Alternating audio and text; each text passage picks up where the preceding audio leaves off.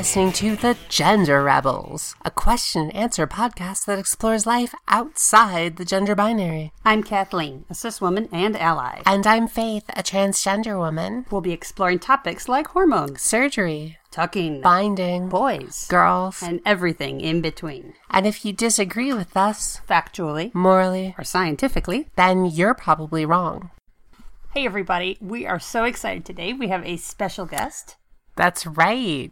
You know, um, for those of our listeners who don't know, Kath works with U.S. military veterans every day. Yeah, I do research in PTSD and concussions, and I work with veterans from Iraq and Afghanistan.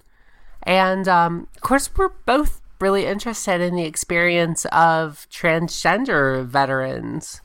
Our special guest today is Elizabeth. She is a Navy vet. Elizabeth, what's your military background? I was enlisted in the U.S. Navy on the surface side.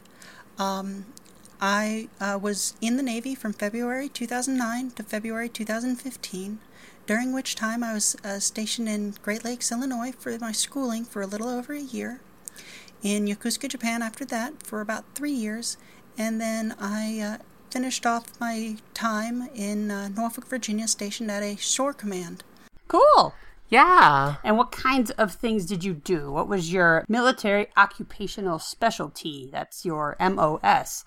My coworker is a former Marine, and he taught me that acronym.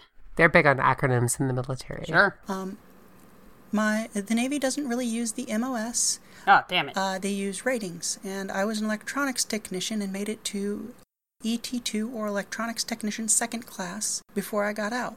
I primarily dealt with radios, though I was trained on and occasionally worked on radars as well. So, okay, you're stationed in Illinois, Japan, Virginia. Um, anywhere else uh, that you traveled to? I was forward deployed in, to Yokosuka, Japan, and while aboard the USS Blue Ridge, I traveled to 13 different countries if you include Japan.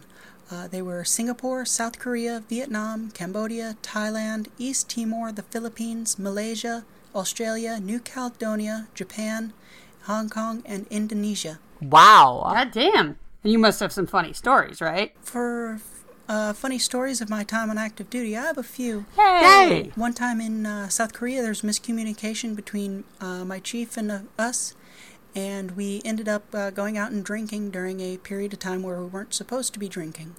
Um, it was uh, interesting to say the least because we, uh, the shore patrol, the people that go around and make sure we're following rules and being good, giving a good image for the Navy, found us drinking and told us that we couldn't drink and that we needed to get back to the ship right in time. And uh, both of the people that I want to were horny little bastards and they decided that they wanted to hire whores before we got ba- went back. Oh shit! And I uh, I did not want to at all, so I ended up finding a fast food place nearby where they went, and ended up getting caught by shore patrol again. Fortunately, the person who found me was somebody who I was friends with, and she didn't really make waves. She just told me to find my buddies as soon as possible and get back to the ship, which we did, and I was scared for about a week afterwards of any sort of announcement that was going to be me going to see the captain. Uh oh. For what? For not good things. and then uh, another really funny one is with a different group is uh, we had de- in Australia we had decided to go to a strip club. Oh my lord. The noble sailors of the U.S. Navy, ladies and gentlemen. But we decided since we're going to be doing that, we uh, when we passed by the Sydney Art Museum, we decided that we were going to go and go in there and spend some time in there uh, to counteract the fact that we were going into going to a uh, strip club later. Ah, well, I stand corrected. And then um, another great one from right when I started the Navy was the moment of truth in boot camp, which is when uh, if you lied on your enlistment papers, that's when they want you to out yourself and let them know uh, what you lied about so that they can get all of that straightened out. Elizabeth, what did you lie about? Well, I didn't lie on any of my papers, but I did forget to call my dad when I was uh, got to the when I got to boot camp uh, the night before, and he had called the command master chief, that is the highest ranked uh, enlisted mem- member of that command, to ask if I had made it there safely. So what happened was, at the moment of truth, I got called out to go call my dad and let him know I'd gotten there safely. When I got back, there were a bunch of people gone because apparently more people lied about stuff on it, and they thought me getting called out was uh, was uh, them catching me on something. and then uh, my last story is actually of me coming out to my friend, Oh, damn. uh, my corpsman friend. He, I actually talked to him about it first when we were in Thailand. Uh huh. Uh, surprisingly enough, um, he was he's been a very good friend, and I've maintained that friendship for years. I actually still go get grab uh, dinner or lunch with him and his husband every so often. Oh, that's great. So, are you? Do you, are you glad you enlisted? I mean, was it overall? Uh, would you consider it a good experience? Like if you had a kid who wanted to enlist, what would you say? I would say that my military experience has been a very positive one. Oh, good. I grew a whole lot as a person while I was in the Navy. It helped me realize that acting as a man wasn't trying to be macho and acting as much of a man as I could wasn't going to help get rid of my dysphoria.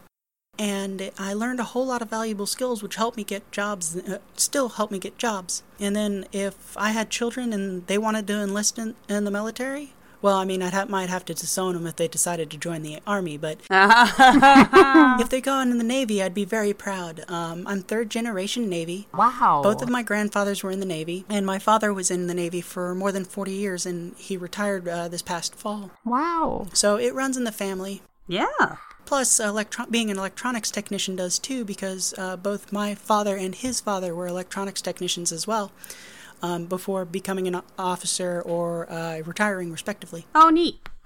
So you're still enlisted when you started your transition. I started process of transitioning after I got out, about six months after I got out of the Navy. That, uh, that's when I called a therapist for the first time. Yay!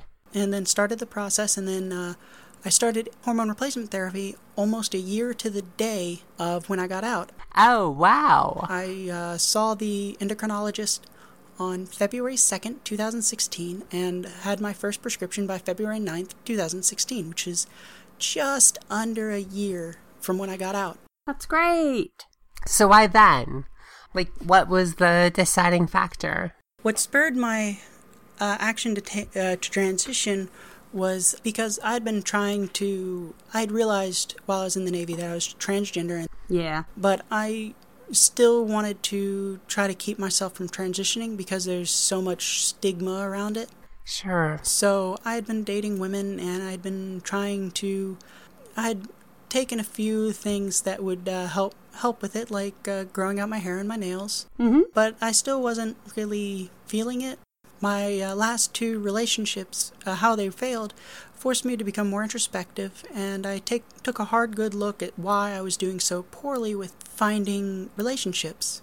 I determined I couldn't really love another until I had loved myself. Oh, wow. So I called the closest gender therapist to me at the time, uh, Nova Stro- Swanstrom, uh, and set up an appointment. After that, she referred to me a th- to a therapist who worked much closer to where I lived and who uh, didn't have quite as much experience, but uh, wanted to learn. Hmm. The uh, therapist I went to was Lisa Barrow uh, in New Bern, North Carolina, and she has been an amazing therapist for, for me. And I would highly recommend anyone who lives in the area around there to uh, get in touch with her if they needed therapy. That's great. Great. And listeners, you can find a link to her in the show notes. So, Elizabeth, how is the how's the transition going for you? Transition has been going swimmingly for me. Yay! Yay! I hit my one year mark on hormone replacement therapy next month, Congrats. and I've been moving along steadily. Nice. Uh, I started out not dating or even looking after I started transitioning, but I have begun to, and I pass well enough now that I have to make sure that the person actually read my online pro- uh, dating profile, since I mission- mentioned being uh, transgender in it, and I don't want to waste time with people that would be uh, completely against it. Yeah, life's too short. It is. It's like 70 years. Give or take. So, now that the military is like a little better for transgender people, what do you think of that? I'd probably still be in the Navy, uh, to be honest, if the uh, current transgender-friendly policy had, policies had been in place. Huh. Oh, wow. And I would have definitely outed myself and begun my transition, but the new administration is uh, makes me pretty happy that I'm not going to be in the armed forces anymore, Ugh. Yeah. Sure. and that I can no longer be. Uh, since I finished my two years mandatory inactive reserve time, I can't be recalled either Oh, nice. Phew. because I really don't want to have anything to do with that administration. Yeah, no kidding. Do you know of any other transgender people who are currently enlisted? Like, how's it going for them? I don't know anybody else who's transitioning, uh, at least none that were in the military. Um, so I can't say how any of their experiences are going. oh, okay. This is really interesting. Thank you so much for coming to talk with us. Yeah, thank you so much, Elizabeth. This was like super interesting. Thank you. Thank you. Thank you. Thanks for listening, everyone. Bye. Yeah. Thanks again for listening to The Gender Rebels. Please send your questions to questions at genderrebels.com. If you like us, please leave a five star review on iTunes. That makes it easier for other people to find us. Music for the Gender Rebels is by Jasper the Colossal. Find the link down below or download them on iTunes today. And for more of the Gender Rebels, visit our website, genderrebels.com. Gender Rebels is a Comeback Zinc production. Copyright 2017. All rights reserved. And to all you Gender Rebels out there, keep rebelling. Bye!